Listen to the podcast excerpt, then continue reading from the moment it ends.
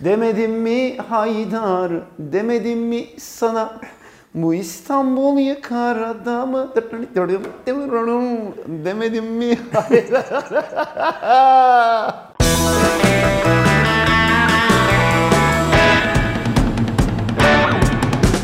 Demedim mi duvar, demedim mi söyle. Ben bunların hepsini kullanacağım hocam. Kulağım duvar. hepsini kullanacağım bunları. Söylediği laftan korkan neydi ya o? Demir, taşa binsek demire yok lan. Yok, trene demirden, binsek trene, e, demirden korkan korksak trene trene, binmez. binmezdik ki ben trene binmiyorum. Demirden korkuyorum galiba. Ben Oğuz Demir. Haydi Sor Sorun yeni programında sevgili akademisyen Oğuz Demir'le birlikteyiz. Oğuz Demir yine bu haftada ekonomiye dair merak edilenleri soracak. Ama hocam öncesinde çok ciddi bir sıkıntımız var. Ne? Et fiyatları ne olacak hocam?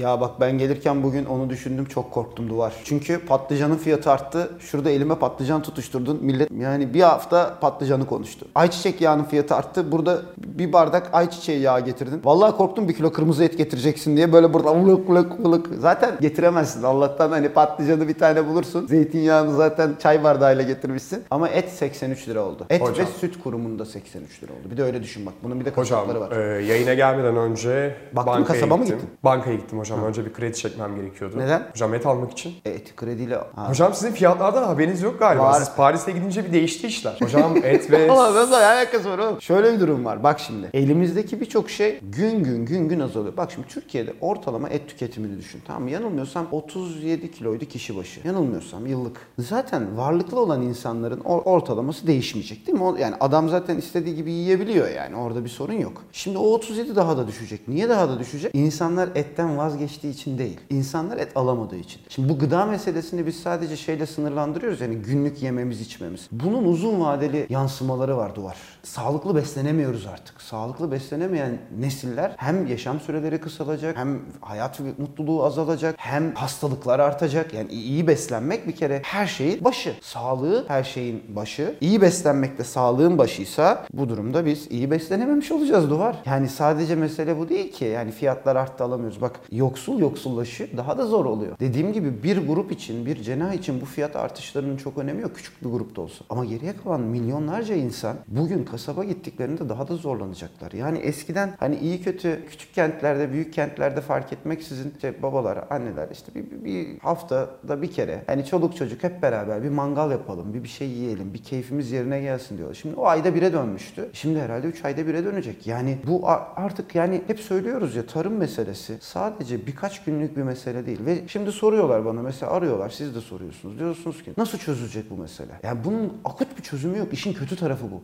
Ya 10 küsür senede yok ettiğin bir şeyi 2 günde çözemezsin anladın mı? Yani buradaki meselenin asıl sıkıntısı da bu. Bunu biz 10 senede buraya getirdik. 10 senede buradan oraya gidecek. Niye biliyor musun? Bak şöyle çözdüler bunu. Asıl sorunlar ortaya çıktığında konuşmaya başladığımızda dediler ki ya bunu çözeriz. Nasıl çözersiniz? Gideriz yurt dışından ithal ederiz. Bak geçen hafta da konuştuk burada. Ya hocam dolar Olmaz. euro Ya tamam dolar euroyu da geç. Satmıyor adam sana. Kendisi de aynı sorunu yaşıyor. Yani bugün ne yaptı hayvancılıkla uğraşan insanlar? Dediler ki ya sütün fiyatı düştü. Hop biz hayvanlarımızı kesiyoruz. E kestiğin zaman bak bir sütün fiyatı arttı. İki süte bağlı ürünlerin fiyatı arttı. Üç e kes kes kes sonsuz değil ki bu. Nereye kadar keseceksin? Bir yerden sonra onun miktarı da azaldı. E bir de şu var. Geçen seneden bu seneye TÜİK'in rakamlarına göre tarımsal girdi fiyat endeksi yani tarımdaki üreticinin kullandığı girdilerin maliyeti ne kadar artmış biliyor musun? Enflasyon neydi hocam orada? Sonra. Yüzde 60 bak. Yüzde 60 artmış bu Ocak rakamı. Bunun içerisinde mazotun artışı yüzde 100 küsür. Gübrenin artışı yüzde 100'e yakın. Yani böyle bir ortamda sen nasıl toparlayacaksın? Nasıl düzelteceksin bunu? Diyorlar ki işte biz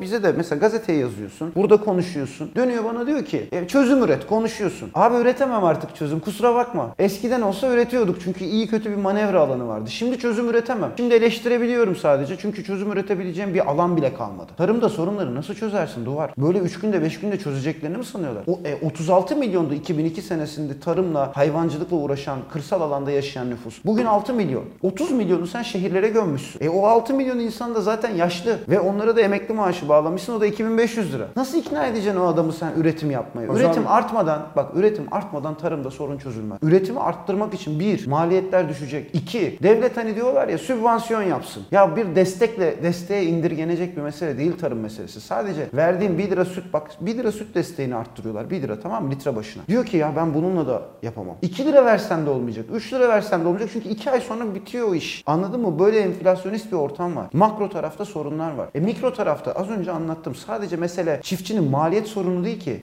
Üretme, kol, tarım emek yoğun bir sektördür. Tamam onu teknolojileştirmek mümkün ama en nihayetinde insan olacak o işin içinde. E o insan güçsüzleşmiş. O insan artık yaşlanmış. Ya sen gider misin duvar memlekete tarım yapmak için ya? Gitmem hocam. Gitmezsin. Anladın mı? Bir, şehrin sana sunduğu birçok şey orada yok. İki, o olsa bile yani onu yakınlaştırsan hani e, hepimizin hayattan keyif aldığı meseleleri köylere, kasabalara yaklaştırsan bile bu sefer de sen oradan para kazanmadığın için orada durmazsın. Ya bak şöyle bir düşünce var insanlarda. 4253 lira büyük şehirde asgari ücretle yaşamayı köyde yaşamaya tercih ediyor insanlar. Bu mantaliteyi nasıl değiştireceksin? Bu bir günde olmadı. Anladın mı? O yüzden çözüm üret. Niye ben çözüm üreteyim kardeşim? Ben mi yaptım bunu? Ya iktisatçılar konuşuyorsunuz, hep eleştiriyorsunuz. Buyur sen çöz o zaman. Var mı çözüm? Olsa biz zaten onu söyleyeceğiz ama olduğu zaman söylediğimizde dinlenmediği için bugün geldiğin noktada artık yok, yok, olmayan bir şey üretemem. Ha, ne yaparsın? Şunu yaparsın. Akut çözüm yok. Ama orta ve uzun vadede var. Orta ve uzun vadede dönersin dersin ki buradaki sıkıntıların Nedir hocam? Ne yapmak Ha, lazım? bir, birincisi bak az önce söyledim. Bir, tarımı sadece destekle sınırlamaz. İki, insanların tarımla uğraşması için motivasyon yaratabilecek sosyal ortamlar yaratırsın. Üç, dersin ki bir dakika bu maliyetler yüksek. Ben bu maliyetlerin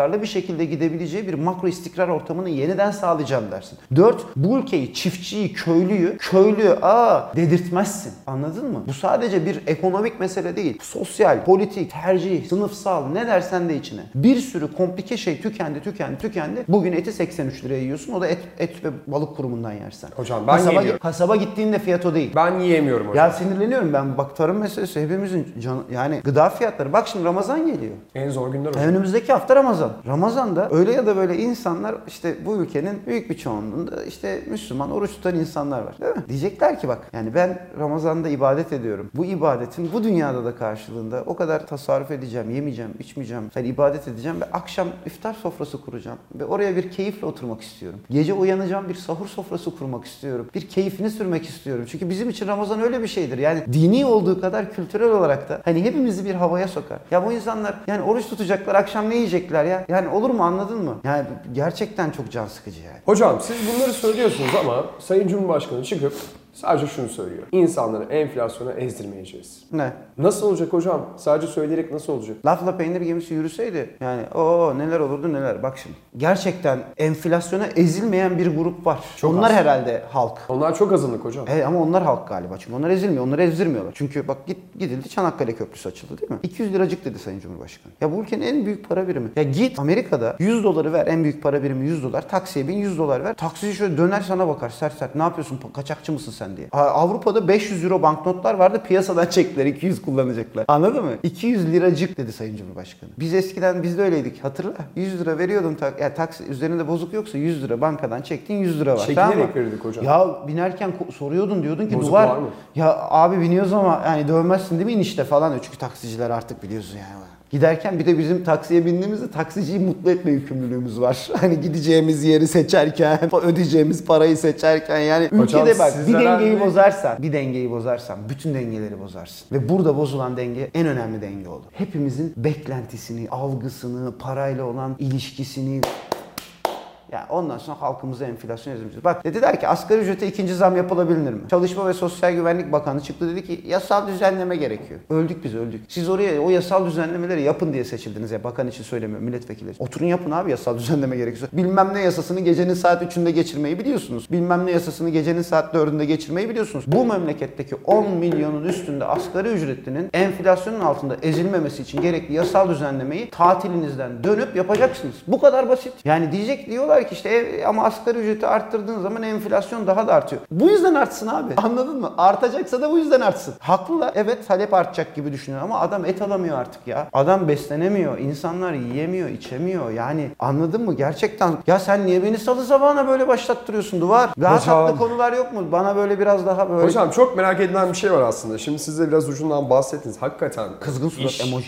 500 lira banknotlar gelir mi? Bak. Ve şunu merak ediyorum. Gelmeyebilir. Diyelim ki 500 lira banknot geldi. Bunun manası nedir hocam? Gelmeyebilir. Neden gelmeyebilir biliyor musun? Eskisi kadar para, basılı para, basılmış parayı gündelik hayatımızda eskisi kadar kullanmıyoruz. Hele hele pandemiyle beraber şimdi işte o temassız kartlar var. Hesabında ya da kredi kartını tık çık çık çık okutuyorsun, geçiyorsun tamam mı? Yani o yüzden basılmazsa o yüzden basılmaz. Yoksa şu an ihtiyaç var piyasada 500 lira. Ya bundan yaklaşık birkaç hafta sonra bineceksin taksiye Sabiha Gökçen Havalimanı'na gideceksin 200 küsür lira diyecek sana. Yani bir şekilde anladın mı? Ödeme kolaylığı sağlanması gerekiyor. Ama hani o dijitalleşme bir miktar. O 500 liralık banknot basılmadıysa bugün dijitalleşme nedeniyle basılmadı. Yoksa çoktan basılmıştı. Çünkü işlem işlem yapamıyorsun artık fiyatlar gidiyor yani. Bir de bununla ölçmüyorum artık enflasyonu. Eskiden bununla ölçebilirdi. Şimdi artık gerek yok. Sen şununla ölç. O dokunmatik temassız limit ne kadardı? 50 lirayla başladım ben. 70 liraya çıktı. Şimdi 300 küsür lira. Şimdi şöyle konuşalım. Artık 500 liralık banknot değil. Temassız kart limiti ne kadar olacak? Bak 300 küsür lira oldu farkında mısın? 350 lira yanılmıyorsam. 350 lira doku, yani 350 liraya kadar temassız geçebiliyorsun şifresini. Çünkü zaten lazım 350 lirayı buluyor yani. Anladın mı? O yüzden banknot basılmasa bile o üst limit arttığı için hani banknot banknot basılmış gibi düşünebilirsin yani. En yüksek banknotumuz şu an 350 lira duvar. İlan ediyorum buradan. Hocam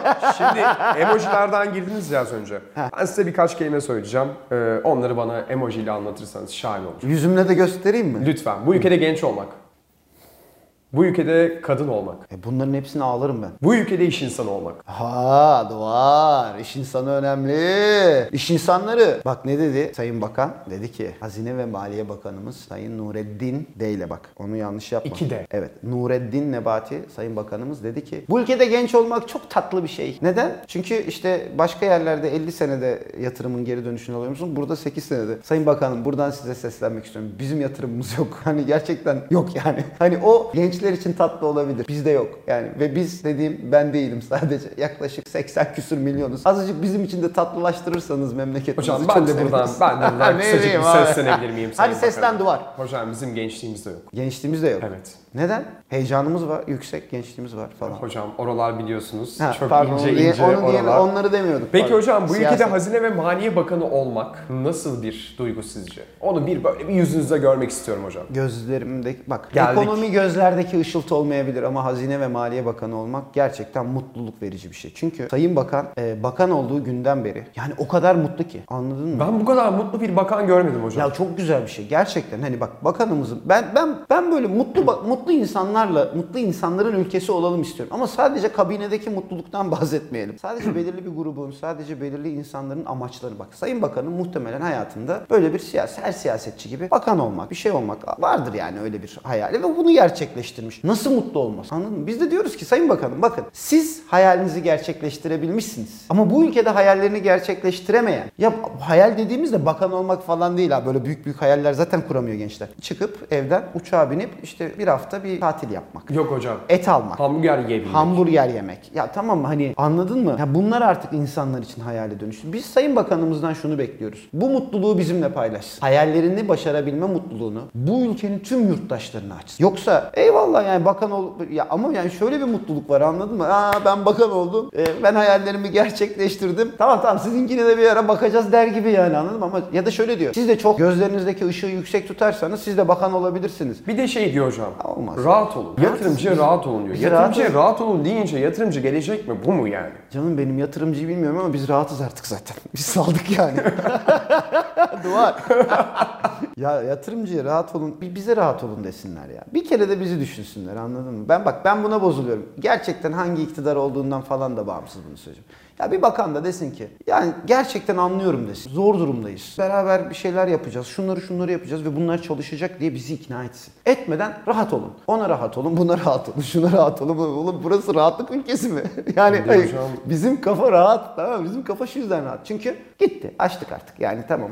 Başımıza gelene artık ne gelecekse seçime kadar. Ha bak herkesteki ruh halini söyleyeyim mi sana? Hani bu kamuoyu yoklamaları yapılıyor. işte mikrofonu sokak röportajlarını birilerine uzatıyorlar. işte ben eskiden AKP'ye oy veriyordum şimdi vermeyeceğim falan işte. Ya da hala AKP'ye oy vereceğim. Çıkar telefonunu falan. Hani böyle şeyler oluyor ya. Bak ben sana bir şey söyleyeyim mi? Bunların hiçbiri hikaye. Hepsi hikaye bunların. Vatandaş salmış durumda. Ne diyor biliyor musun? Herkes, herkes, herkes. Bir seçim olsun. Bir seçim olsun bakacağız. Bir seçim. Bak Adalet ve Kalkınma Partisi de aynı şeyi söylüyor. Cumhuriyet Halk Partisi de aynı şeyi söylüyor. Millet Hareket, Milliyetçi Hareket Partisi de, asgari ücretlisi de, iş insanı da, memuru da, çalışanı da, işsizi de, genci de, kadını da. Herkes aynı şeyi söylüyor. Seçim Bir- olsun. Bir seçim olsun görür. Yani bir seçim o- olsun da göreceğiz. Herkesin kafa rahat şu an tamam mı? Evet acı çekiyor ama kafa rahat. Diyor ki tamam seçim olsun ondan sonra bakacağız. Bu ülkede maalesef 90'larda olduğu gibi ekonomik koşullar artık vatandaşın seçime endekslenmesine neden oldu. Yani herkes şunu biliyor, görüyor. Diyor ki bu iktidarın yaşadığı süre yani yaşadığı şu yaşattığı şu süreç bir seçimle çözülebilir. Ha gene iktidara oy verir vermez orası ayrı ama gene seçimle çözülür diyor. Çözülür mü hocam? Bilmiyorum bunu işte bu, bu bunu vatandaş san, şeye girene kadar seçim kabinine girene kadar ne karar verecek ona bakacağız. Ama bugünkü gidişat şunu gösteriyor. Yani ben bunu daha önce de söyledim. Ben e, şu anki e, iktidar ittifakının toplamının %25-30'un üzerine geçebileceğini sanmıyorum artık yani. Partilerden bahsediyorum. Zaten kamuoyu yoklamaları da gün gün gün gün bunu gösteriyor. Ama ben insanlardaki tepkinin, insanlardaki hissiyatın o rakamlara yansıyandan daha sert olduğu kanaatindeyim. Ama bunu yansıtmıyorlar. Dedim ya saldılar ya tamam başımıza gelen geldi, başa gelen çekilir ama başa gelen hani sonsuza kadar olsa çekilmez. Ama bunun bir limiti var. O gün gelecek ve biz de göstereceğiz tepkimizi dediler. Hocam o zaman son soru. Önümüzdeki hafta burada mıyız? Buradayız Duvar. Bir sürü şey söyleyecektim. Gelirken sabah söyleyemedim. Hocam, Duvar ben benim konuşmaya çok ihtiyacım var. hocam benim de. Haftayı buradayız hocam. Sorular nereye? Haydi sor sor. Çok sağ olun hocam.